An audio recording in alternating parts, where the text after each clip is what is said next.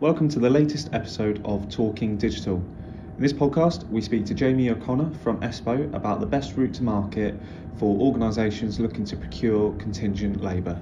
Uh, so I'm Jamie O'Connor. I'm the uh, customer relationship manager for ESPO. Uh, my main focus is the HR uh, frameworks. So I work on various frameworks. We have like staff benefits, um, strategic HR, MSTAR and also the ones like uh, occupational health, uh, which is uh, a framework we've just re-procured at the moment. But my main focus is the recruitment framework. So I've, uh, I was brought on board by ESPO a couple of years ago uh, to help put together MSTAR 3 and I've come out of the recruitment sector. So I've got 22 years experience from the recruitment sector to sort of bring my experience to the re-procurement of MSTAR and then working with customers to achieve uh, the best contracts they can on MSTAR. So that's a sort of uh, poacher term gatekeeper is uh, what a lot of people call me now. So, uh, but yeah, that's why I've been brought on board, and I work for ESPO, uh, who uh, work with local authorities um, to procure frameworks that they can use and act, a, a route to market for various things from HR frameworks where we are, but then we've got uh, frameworks for access to uh, refuse lorries and we also run electricity frameworks and uh, other things like that for the public sector. So that's the framework side of the business and then you've got the catalogue side of the business where we work with with schools so things like uh, you may remember when you were at school the school books with ESPO on the back we provide all of those uh, into a lot of the schools across the country so uh, that's uh, ESPO in a nutshell. So here we're just going to get a little bit of insight into what the relationship is between ESPO and Matrix SCM. Matrix SCM are on uh, MSTAR 3 framework.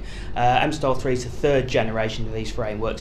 Matrix SCM have been a supplier on MSTAR 1, MSTAR 2 and MSTAR 3. Uh, they were initially in MSTAR 1 in the, in the neutral vendor category. Um, I suppose as we're going into MSTAR 3, those sort of categories, master and neutral vendor, are coming coming closer together. Uh, although they're still in a, in a neutral vendor category at the moment, Matrix, I would say most authorities now have a form of hybrid solution where they've got a, a neutral vendor delivering with maybe a master vendor element in a certain category like qualified social care or something like that, uh, which means the neutral vendors can be a lot more flexible now than maybe they could be, I would say, back in 2011 when we let the framework. It was very much, a, uh, in my view, a technology-led platform, whereas as it's moved through into MSTAR 3, it's become more about involving the supply chain a lot more and enabling the supply chain to engage with the end users more while you still got that neutral vendor safety net for your management information, your supply chain and everything like that. So I think neutral vendors have, have moved and Matrix have moved along quite a lot in the in the last eight years from where they originally were.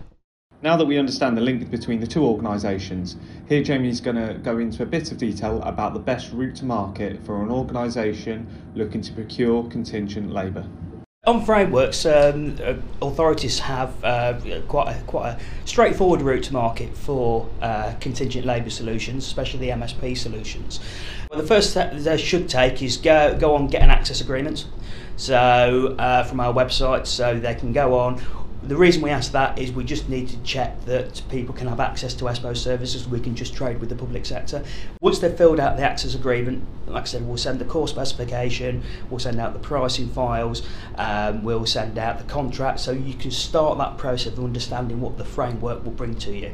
From that point, you can either make a decision from all the documents we supply, or you can give me a call. I can go through and help you understand uh, sort of the metrics and the, the sort of units and the financial levers that sort of drive the recruitment industry to help you make the best decision for you.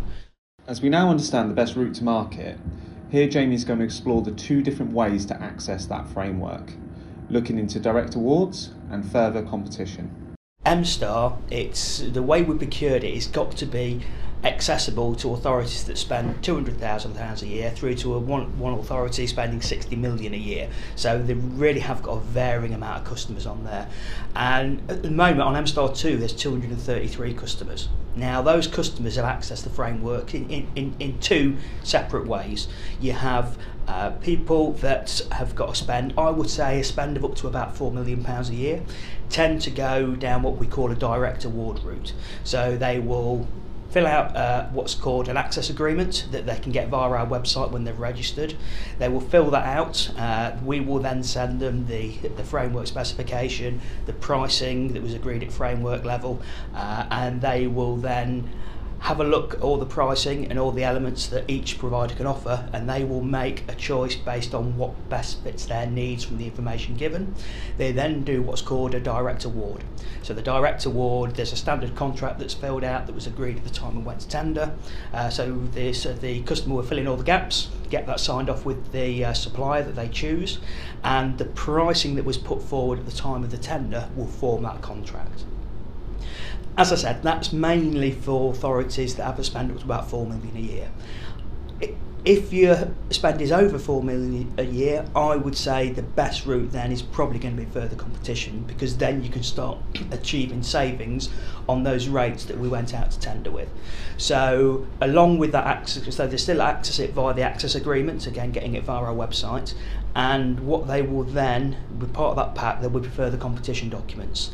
They can then fill out those further competition documents, uh, their, their draft documents, so um, the authorities can bespoke it to them and they will can then go out to a further competition on either lot 1A which is master vendor lot 1B neutral vendor or what people are tending to do now as I've mentioned earlier that master and neutral vendor are coming quite close together is go out across both lots and see what solutions can be offered from there.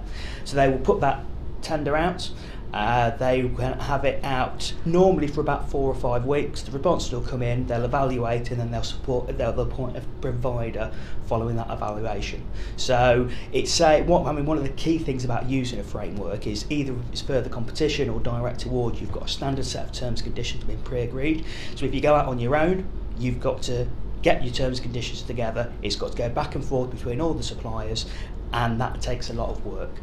You've also got a limited number of suppliers. On MSTAR 3, Lot 1A neutral vend's got 10 suppliers on there, Master vend's got 10 suppliers. Across both lots, you've got 14 suppliers because some are on each lot.